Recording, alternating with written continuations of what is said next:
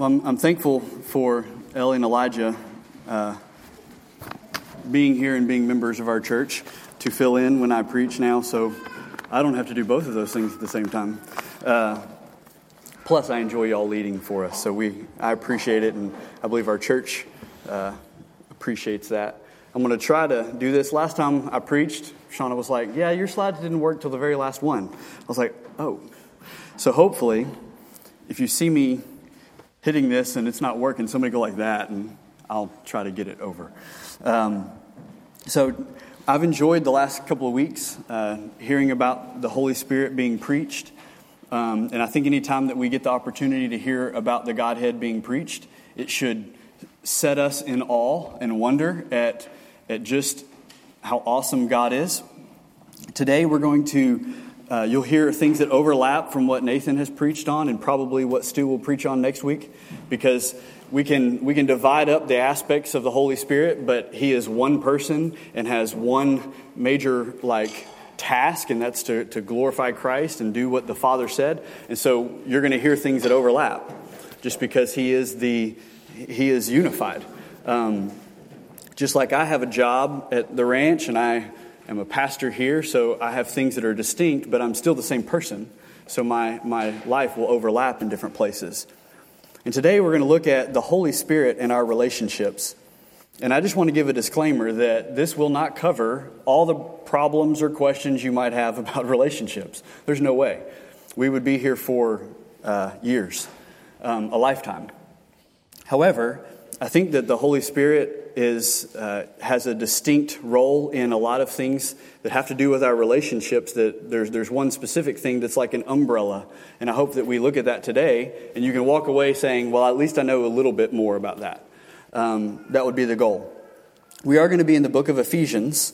And so we are also going to spend some time in Matthew, but those will be up there on the screen. So if you just find your place in Ephesians chapter 5, and now you look at this, and most of you have probably heard sermons on this passage of Scripture, uh, probably a different sermon or multiple sermons on each portion.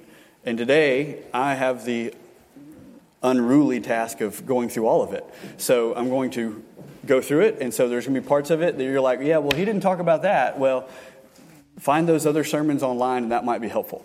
Uh, because today I'm, I'm, trying to, to give us a broad view. We're, we're going to be like up in a jetliner way above the earth looking at this.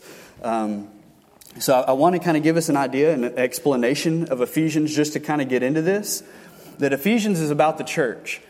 And so when we hear from Ephesians, when we hear what Paul says to the Ephesians, he is speaking about relationships between believers. So there's even other aspects of our relationships with unbelievers or aspects with, say, the government and things like that that the Bible talks about, but that's not what we're going to cover today. Those are found in like Romans 12 or 1 Peter 2. There are other passages to go to for those. But today we want to see how the Holy Spirit works in our relationships with fellow believers um, or in the family setting of a, a, believing family setting. And so when you, when you look at Ephesians, you, you may have heard me say this before, and you've, I, I believe Nathan has said it before too, or, or Stu, that when you look at Ephesians, it's almost divided right in the middle the first three chapters and then the second three chapters. And the first three kind of look at what Nathan talked about for the last two weeks the Holy Spirit's work in regeneration, the Trinity's work in, in, in uh, salvation. What, did I say? Regen, I said regeneration, right? Yes, in regeneration. Uh, not, I don't know what I'm saying. Um, the, the salvific justification centered outlook is chapters 1 through 3. But then you get into 4 through 6 and you see the practical outworking of who God says that we are and so this is now who we should be. So he says that we are this, and so now we should live like this.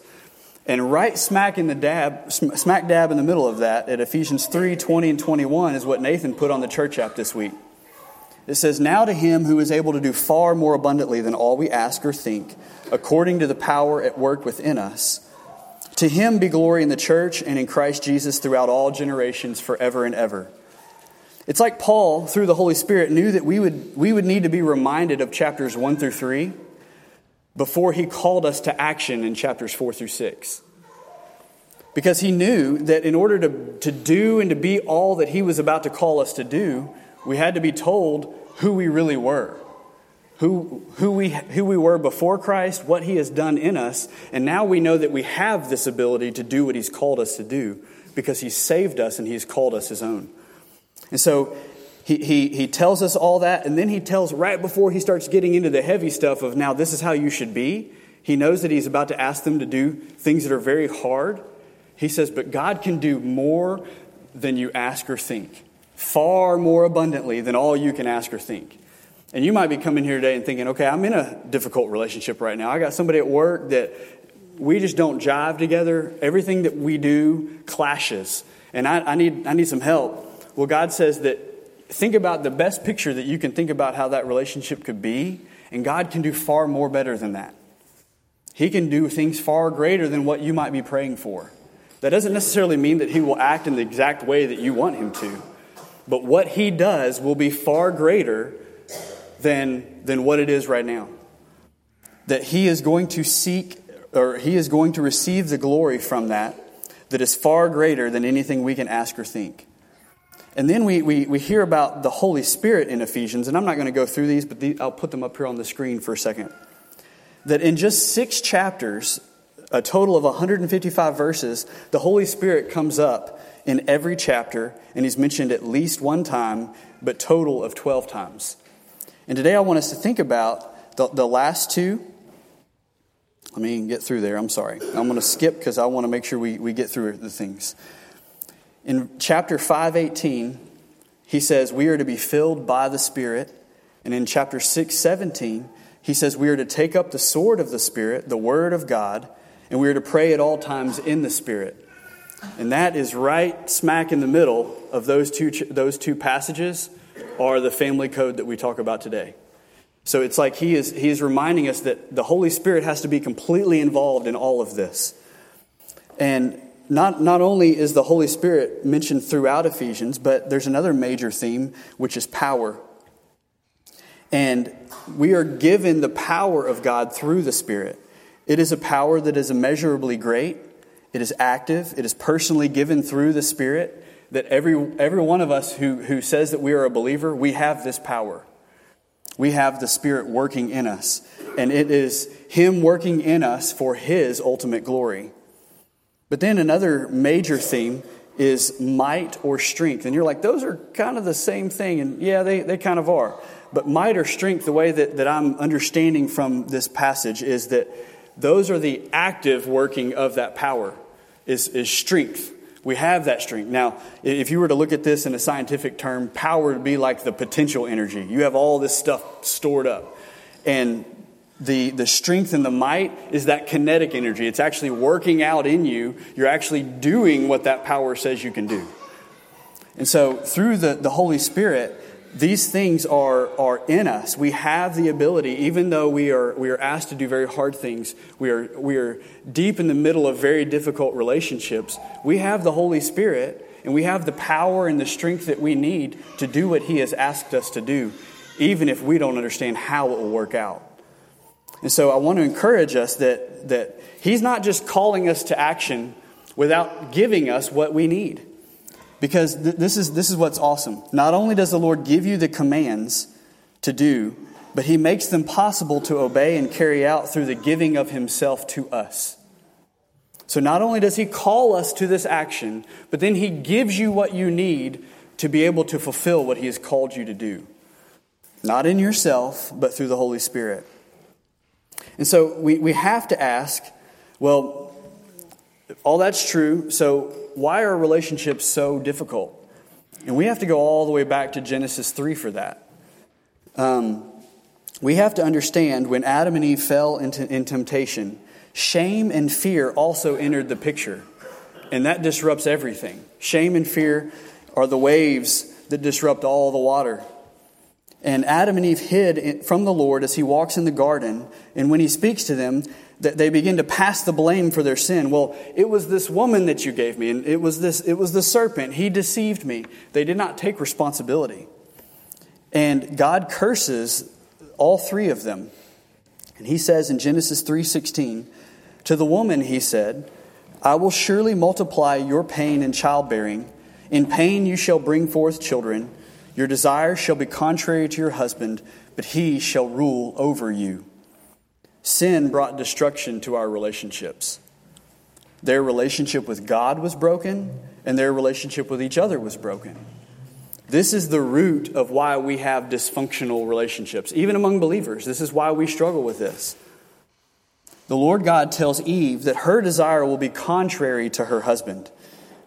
And that just doesn't mean, oh, there's going to be some disagreements, but this is, this is stating that all of a sudden, the, the, the task that he had given her of submission, that was a good blessing to be under a good authority, now is a task and a burden. Now it's hard for her to do that. Now she will want to usurp his authority. And now there will be that temptation to, to uh, fight against it. She will be contrary to Adam. And he tells Adam that as the husband, he was told that now he will rule over her. His sin has led him to ruling with a heavy yoke. He doesn't lead in wisdom and love and she doesn't submit and follow his good leadership in humility and meekness. Because of the fall of man into sin, we're all broken. From original sin that is multiplied by our own sin, the part of the curse that comes to us is broken relationships. We must battle against a sinful flesh to make relationships work in the way that God has made them to work.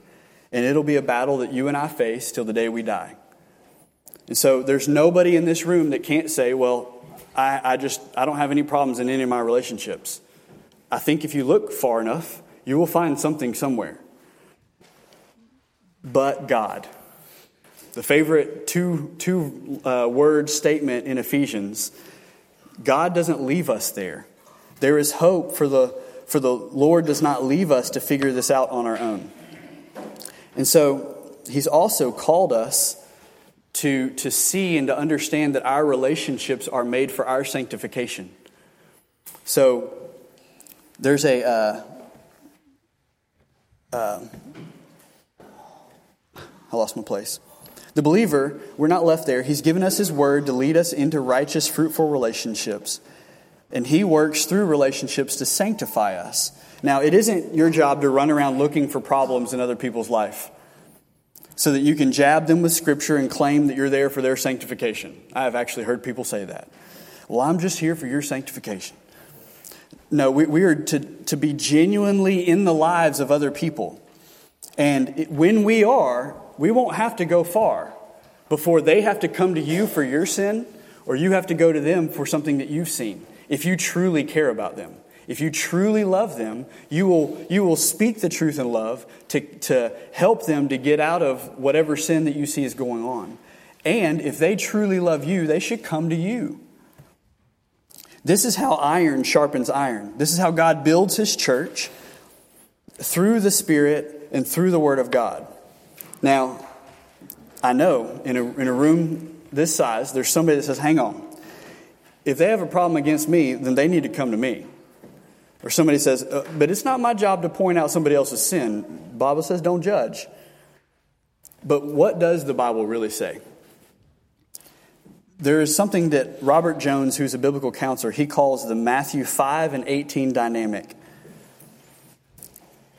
Matthew 5 says, So if you are offering your gift at the altar, and there remember that your brother has something against you, leave your gift there before the altar and go. First be reconciled to your brother and then come and offer your gift. If you know that you've offended somebody or that they are offended by something that you've done, you have a responsibility to go. It says you must pursue reconciliation.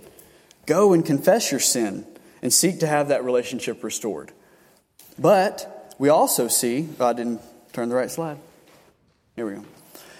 Matthew 18 says, If your brother sins against you, go and tell him his fault between you and him alone. And so the, the Holy Spirit calls us through the Word of God to go, whether we are the offender or whether we're the one that's been offended. We don't get off. We're not, we're not excluded because God is using us in the lives of each other for a purpose. He does not leave us on our own. This is actually a good work that the Lord calls us to do. I did not say it was easy or fun, but it is a good work that the Lord calls us to do. And if we have the goal of reconciling and we are seeking to obey in the Spirit of God, then this will change how we will go. For Galatians 6 tells us to go in gentleness. Hebrews or Ephesians 4 tells us to speak the truth in love. Those two things, gentleness and love, are salves that work to heal a broken relationship. When you go in gentleness, you go in love, people aren't so quick to stand off. But when you correct somebody, most of the time they're not going to like it. Would you agree? I don't. Even if I know somebody's coming in love, it's hard for me to hear. It's hard for me to, to address that. But I know that if they come in gentleness and love, that I know that they are, they are coming um, to do the Lord's work. In the Spirit of God, you can go in gentleness and peace with the desire of gaining your brother. And this leads to your sanctification and it leads to their sanctification. So, we have, we have this Matthew 5.18 dynamic. So we're, we're not let off the hook. And so this is how the Holy Spirit works um, in sanctification with us or through us. So the Bible commands us to love God and love others. In fact, the Lord states that all the law and the prophets hang upon this or depend upon this. He says in Matthew 22, Teacher, which is the great commandment in the law? And he said to him, You shall love the Lord your God with all your heart and with all your soul and with all your mind. This is the great and first commandment. And the second is like it you shall love your neighbor as yourself. On these two commandments depend all the law and the prophets. The Bible tells us that we must love others, but he uses the personal pronoun of you. You, you cannot love God and others if you love yourself. There's not enough room in there. When we love ourselves, we fill it up to the top. Like there, we, don't, we don't make any room for anybody else. We fill it up with us. And he says if you're going to love God and love others, you, you have to empty yourself out. You have to be uh, humbling of yourself. The Holy Spirit works in sanctifying us through relationships by beginning with us. In relational conflict, most of the time, it's very easy to point the finger. For we've been offended, and that sticks out so blatantly in our minds. Adam and Eve did this in Genesis 3, and they were in a perfect environment. So think about the broken environment that we are in, how much harder or how much more likely we are going to do the same thing. They were in a perfect environment and they still passed the blame. And so we are going to, to point at other people, but we must be redirected to look at ourselves and see how we are guilty. I think it was Ken Sande in his book, The Peacemaker. I, th- I think this was him that said that. You may be only 10% of the problem, but you are 100% responsible before God for that 10%. So you may have only done a little bit of the problem. You may have only reacted ill one time, but God says you're 100% responsible for that. He holds you accountable for that. And so He calls you to examine yourself first. And we see in the, the verse that I sideways uh, quoted a minute ago Matthew 7, in the Sermon on the Mount, Jesus preaches on this. He says, Judge not that you be not judged. How often do you hear that verse? All the time. Judge not, so you're not going to be judged. But that's not exactly what he's saying. He says, For with the judgment that you pronounce, you will be judged with the same measure you use, it will be measured to you. So he's really saying, Be careful how you judge be careful how you go to that person, especially if you have what he says next. He says, Why do you see the speck that is in your brother's eye, but do not notice the log that is in your own eye? How can you say to your brother, Let me take that speck out of your eye, when there is a log in your own eye? You hypocrite, first take the log out of your own eye, and then you will see clearly to take the speck out of your brother's eye. This is a warning to us how can we go to someone about their sin when we haven't dealt with our own? How can we call someone to a repentance that we have not sought ourselves? And pay attention to how he uses the log and the speck. He says, Your brother has the speck, but you have the four by four sticking out of your head. Like, just picture that. Like, it's kind of humorous. Like, how in the world are you going to go to a surgeon that has this big old board sticking out of his eye and expect him to work on you? It's not wise. I wouldn't do it. He needs to take the, the board out of his own eye before he can deal with the speck in somebody else's. But note that he doesn't say that we should not go after that speck. He says, Take the log out of your own eye, and then you will see clearly to take the speck out of theirs. And I have to say, we have to understand that there's, there's two things here that happen when we examine ourselves. Sometimes the speck isn't an issue once you remove your log. The speck you see in somebody else's eye may not be an issue once you remove your log you realize that the issue isn't even an issue once you've humbly confessed your sin. And two, when you make confession and repentance for your sin, the other person, not always, but often, is softened to hear from you regarding their sin. Because you've, you've broken the, you've ice, icebreakers. you've made it softer. You've already confessed your sin. And now they're willing to hear, like, he's, he's humbly submitted himself. Like he's, he's telling things that he's never said before. Maybe I should listen to him. Maybe he does have something good to say. And in the New Testament, later on, Paul also teaches what Christ taught, but he, he uses a different terminology. He uses the put off, put on terminology. This is in Ephesians 4. If you want to look there, in Ephesians 4, in verses um, 20 through uh, 24, he, he's telling them that they are no longer to live like the Gentiles do. He tells them that they should be putting this off. He says they should not be living in sensuality and greedy uh, to practice every kind of impurity. He says, But that is not the way you learned Christ, assuming that you have heard about him and were taught in him as the truth is in Jesus, to put off your old self, which belongs to your former manner of life and is corrupt through deceitful desires, and be renewed in the spirit of your minds, and to put on the new self, created after the likeness of God in true righteousness and holiness. He tells them that they have to be putting off that old man. And this is the same way as getting the log out of your own eye. The Spirit teaches us the very same thing that the Lord taught us in the Sermon on the Mount in Matthew 7 as he's teaching here in Ephesians 4. Now, the word to put off means to cast away. You are taking it off, you're laying it aside, you're done with it, not to return. It's like it's gone forever, like a snake's skin being, been uh, shedded. Like he doesn't get back in that skin, he, he removes it and he's done with it. And the word to put on means to clothe yourself, to in, invest yourself, to array yourself with this new uh, clothing. And you and I are unable to do this in our own effort. We can have behavior modification, we can make changes that will last for a certain amount of time, but truly, if our heart hasn't changed, if our heart hasn't put off that old way, we haven't really changed. Jay Adams asked, and he's a biblical counselor, he says, How can a liar stop being a liar? And this comes from later on in Ephesians 4:25. He says, Is it when he stops lying? No, for then he will simply be an unemployed liar. The liar stops being a liar when he puts on the biblical alternative of speaking the truth with his neighbor.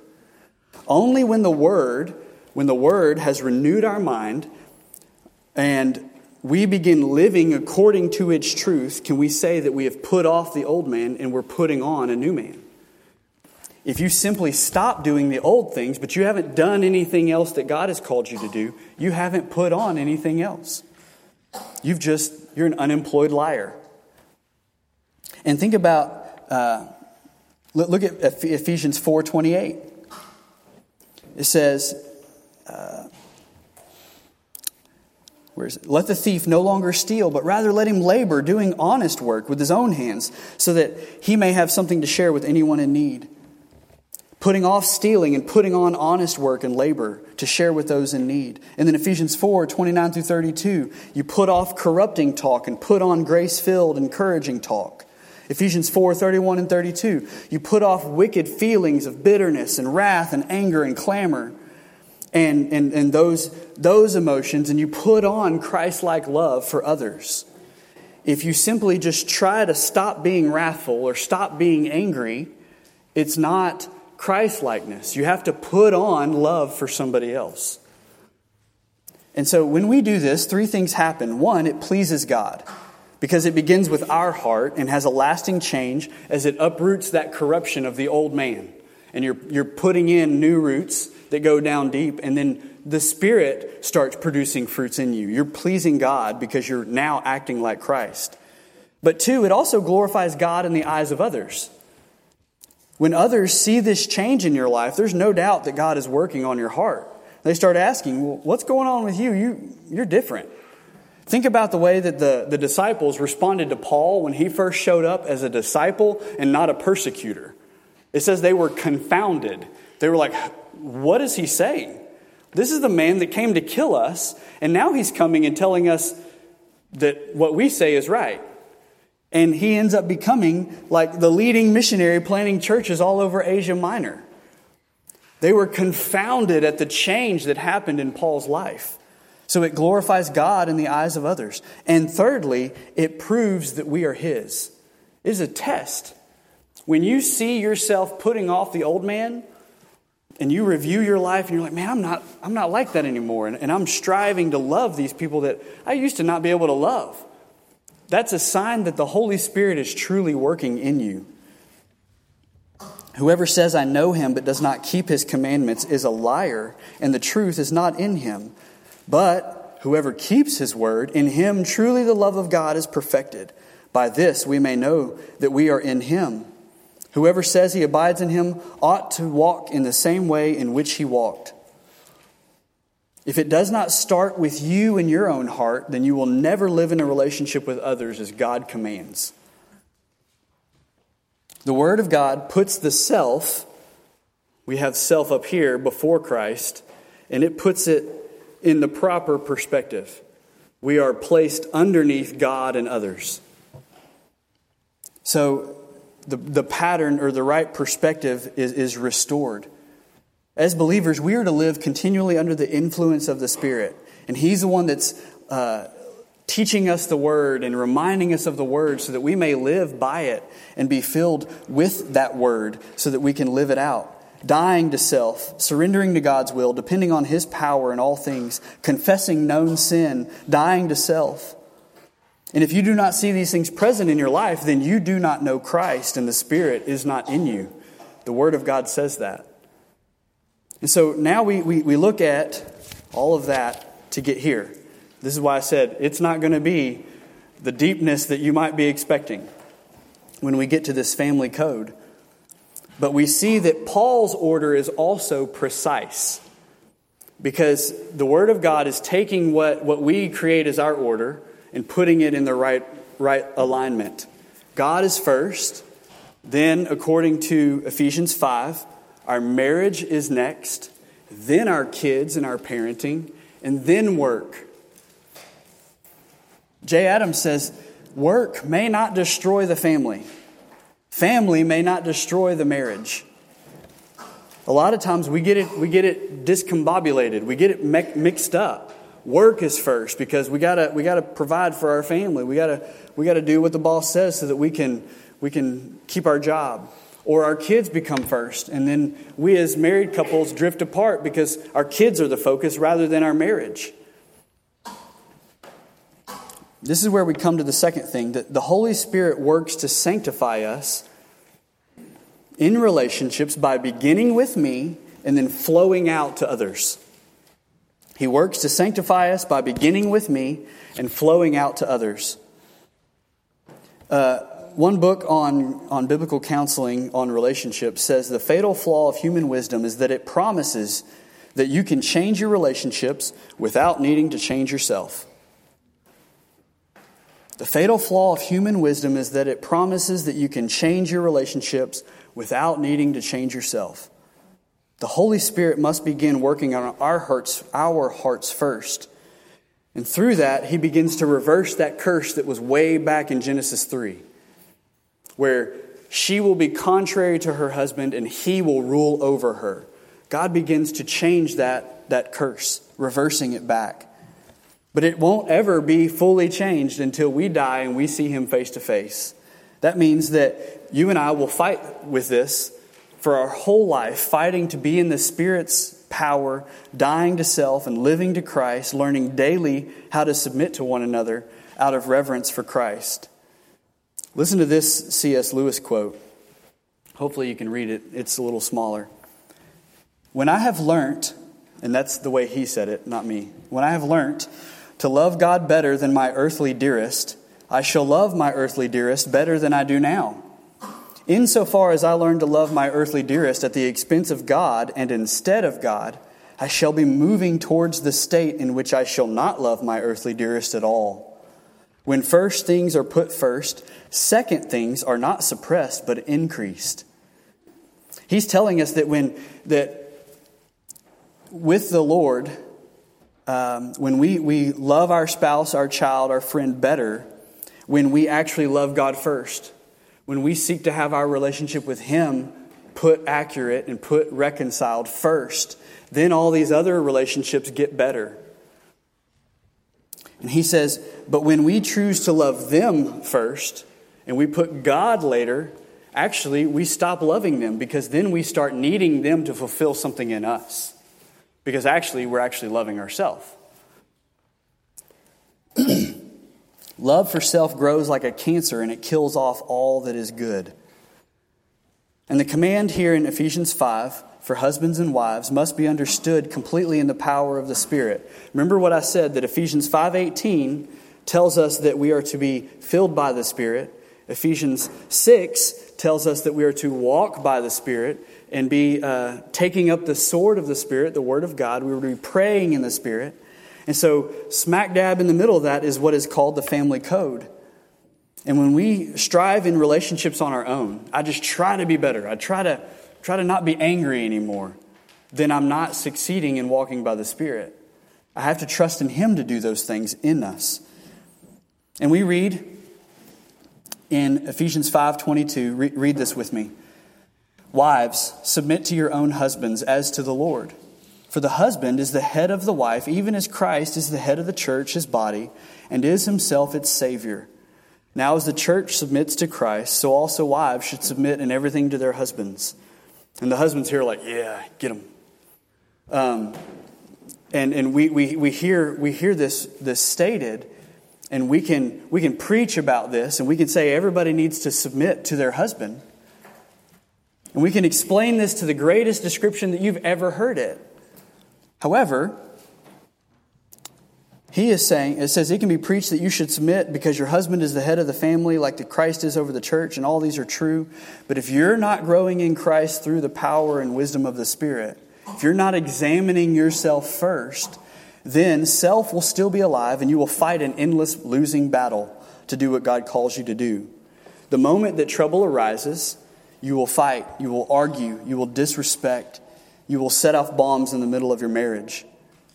But God calls you to strive for truth, for humility, for others others focused ministry.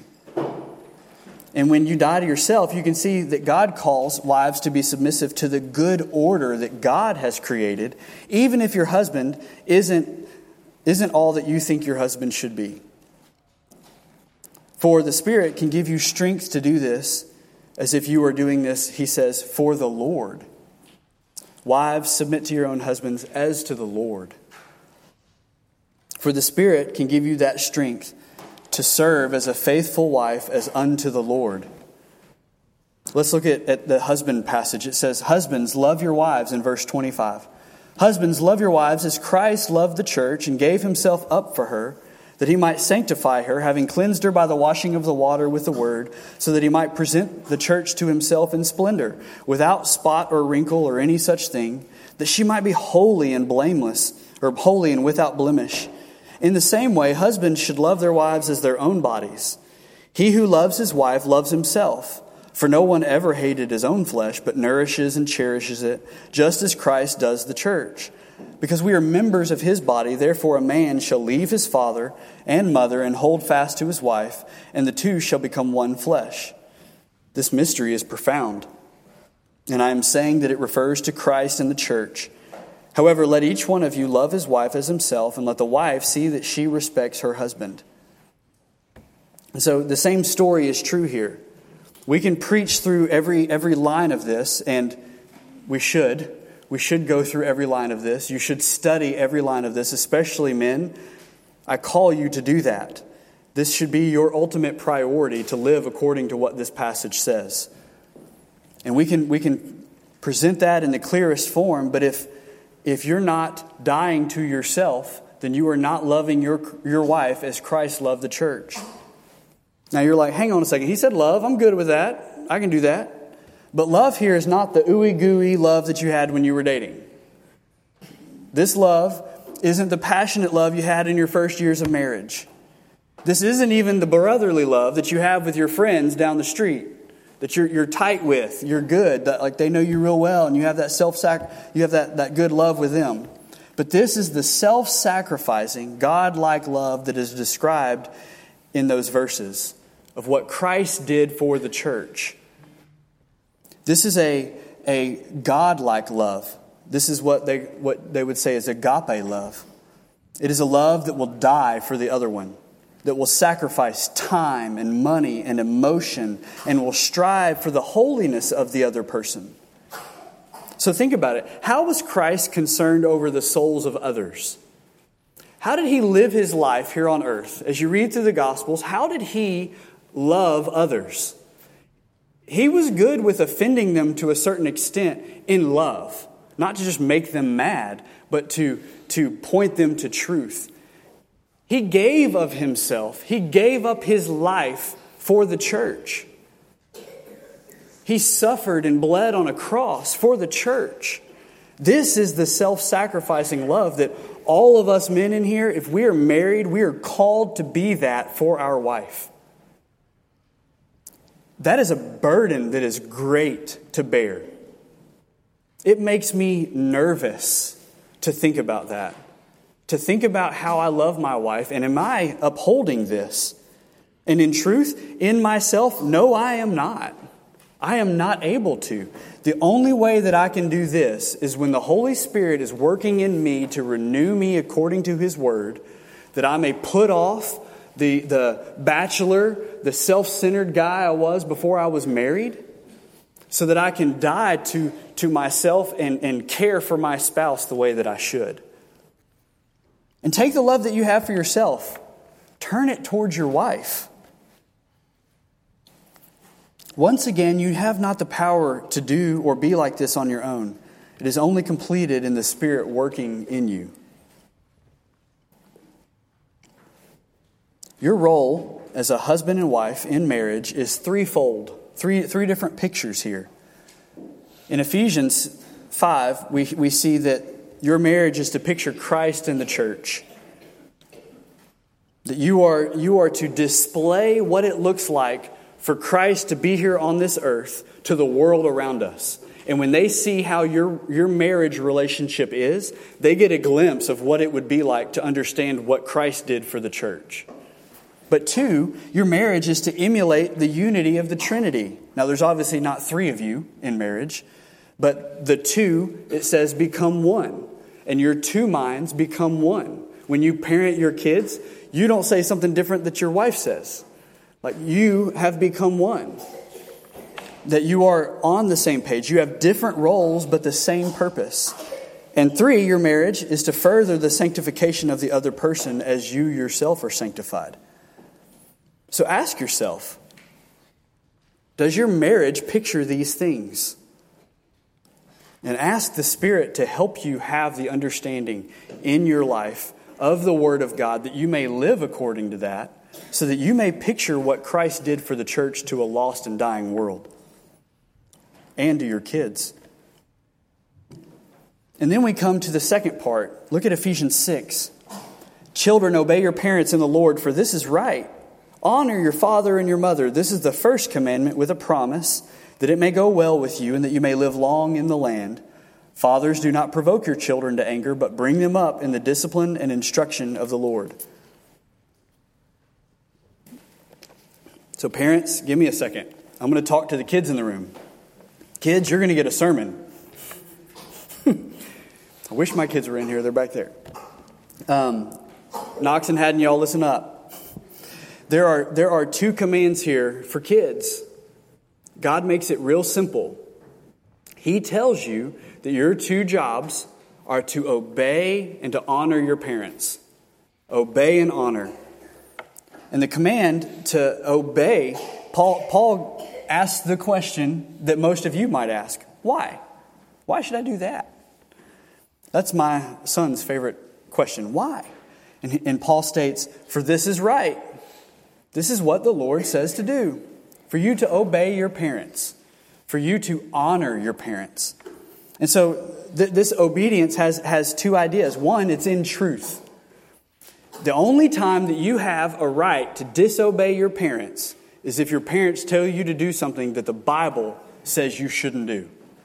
You hear that? That's kind of hard because you're like, what? But there's other things I just don't like. But that's not what it says. It only says that you're, you're able to disobey your parents if they lead you to do something that is outside what God said for you to do. As long as they are leading you to do what God says, you are to obey. And it says that you are to obey them once again as if as if Jesus was right here and looking at you and telling you to do the same thing.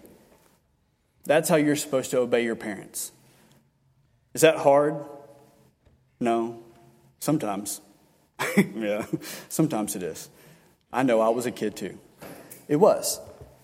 And this is what you need to know that for all of time, it has never been popular to obey your parents among your, your peers, among your friends. Your parents had the same issue. Like your grandparents had the same issue all the way back to the Old Testament. And we know this because this is the temptation of the flesh. Well, I want to do it my way. Frank Sinatra wrote a song, I did it my way, you know. And he was proud about that. And that, that has been the, the common thing that you'll probably hear if you go to any kind of secular school if you go to a, a, like a college or things like do it your own way don't you don't have to do whatever your parents said you come up with your own plan come up that's what you hear all over in our culture but the lord says to obey your parents for they are hopefully if they are believers they're training you in, in the way of the lord so what does it mean to honor and that might be a little harder of a word to say. You're like, yeah, I've heard that word before. And I'm still preaching to the kids, okay? Y'all listening?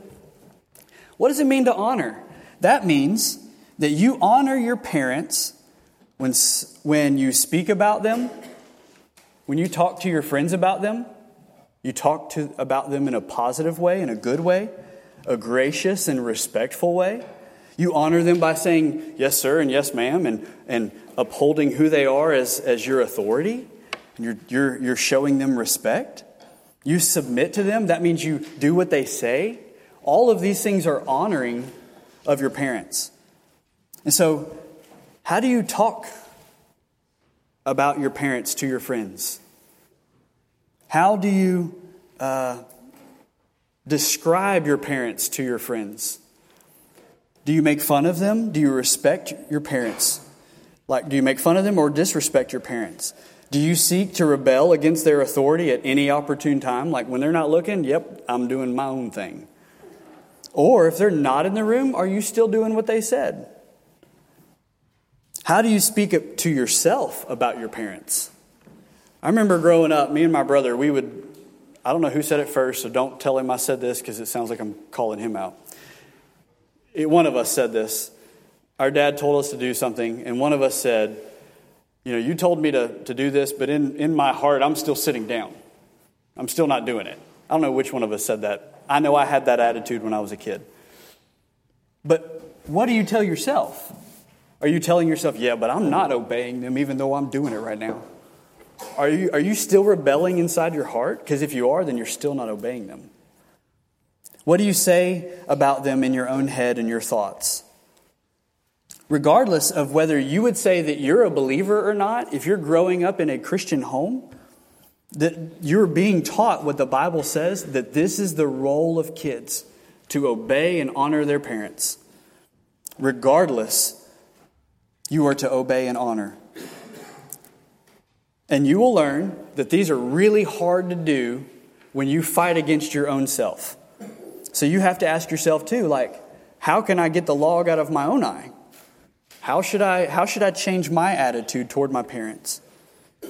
Ultimately, this is to lead you in that struggle, to lead you to know that you need Jesus as well, because you rebel against your parents. And for that, you have a wrath against you from a holy God that says that is sin. And it's to lead you to this next thing. All right, kids, I'm going to talk to your parents now. What is the goal of a Christian parent? What is your goal? Are you determined to give your kids all the things you didn't get as a child?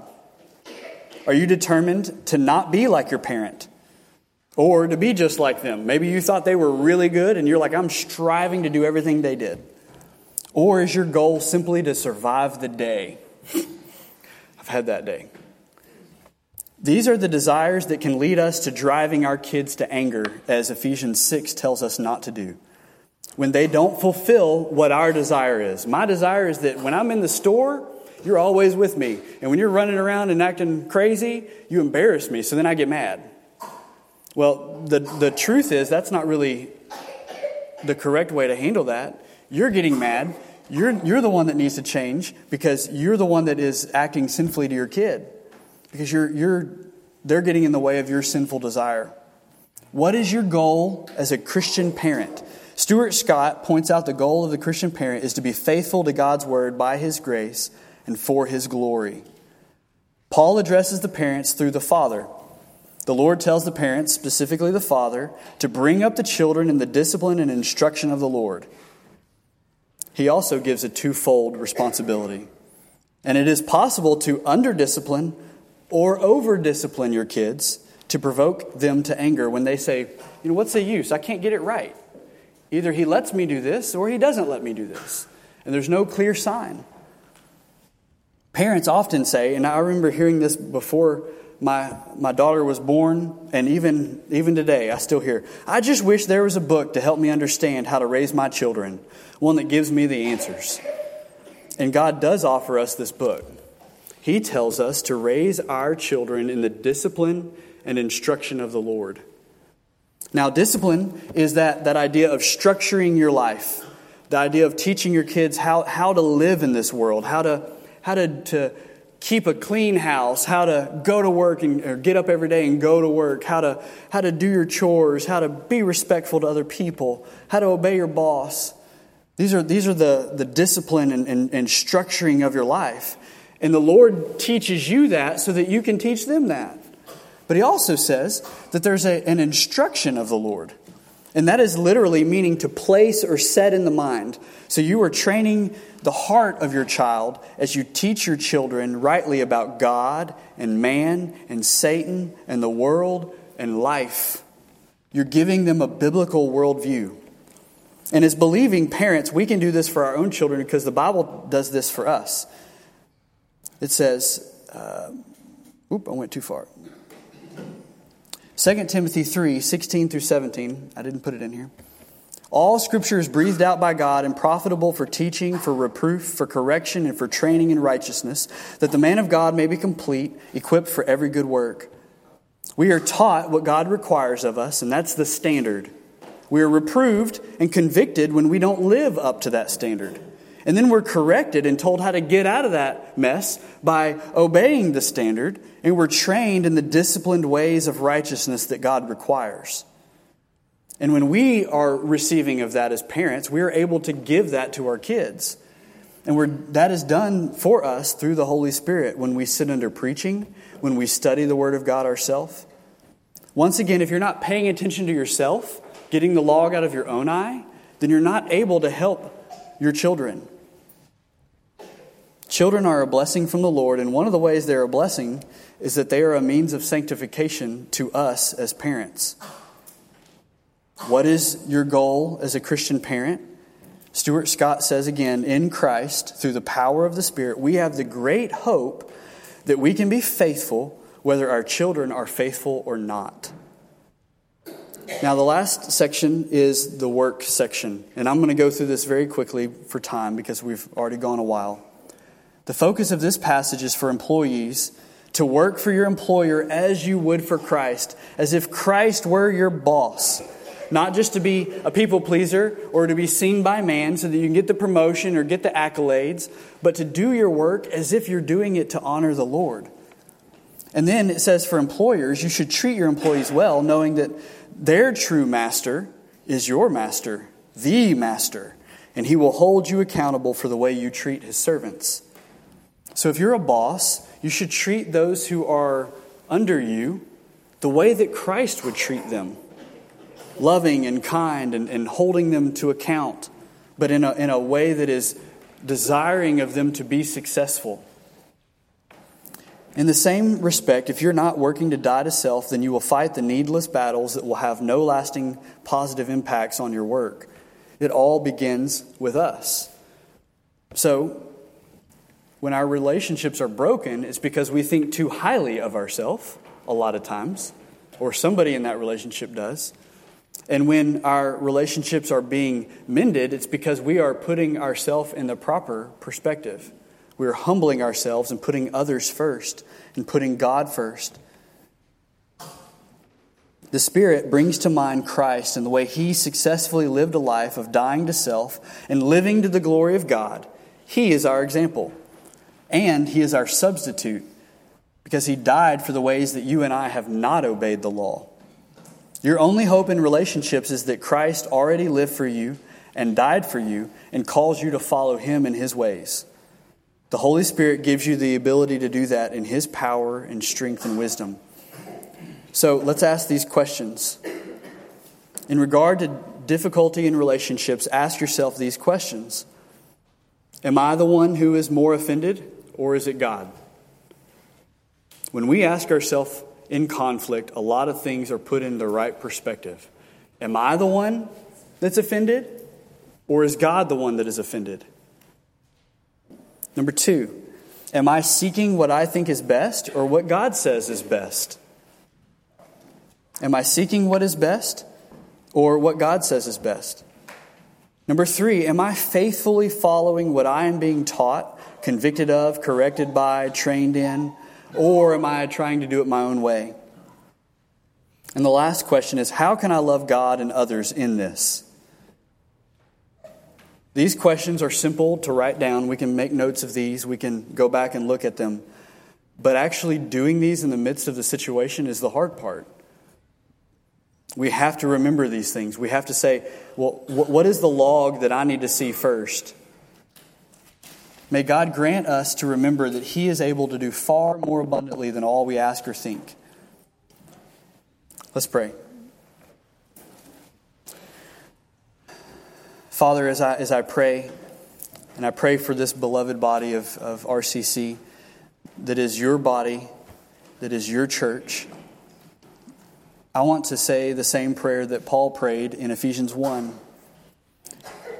And God, I pray on behalf of those here because of their faith in the Lord Jesus and their love toward all the saints, I want to give thanks for them, and I do not want to cease giving thanks for them, remembering them in my prayers, that the God of our Lord Jesus Christ, the Father of glory, may give them the spirit of wisdom and of revelation and the knowledge of Him, having the eyes of their hearts enlightened, that they may know what is the hope to which you have called them, what are the riches of your glorious inheritance in the saints and what is the immeasurable greatness of your power toward us who believe?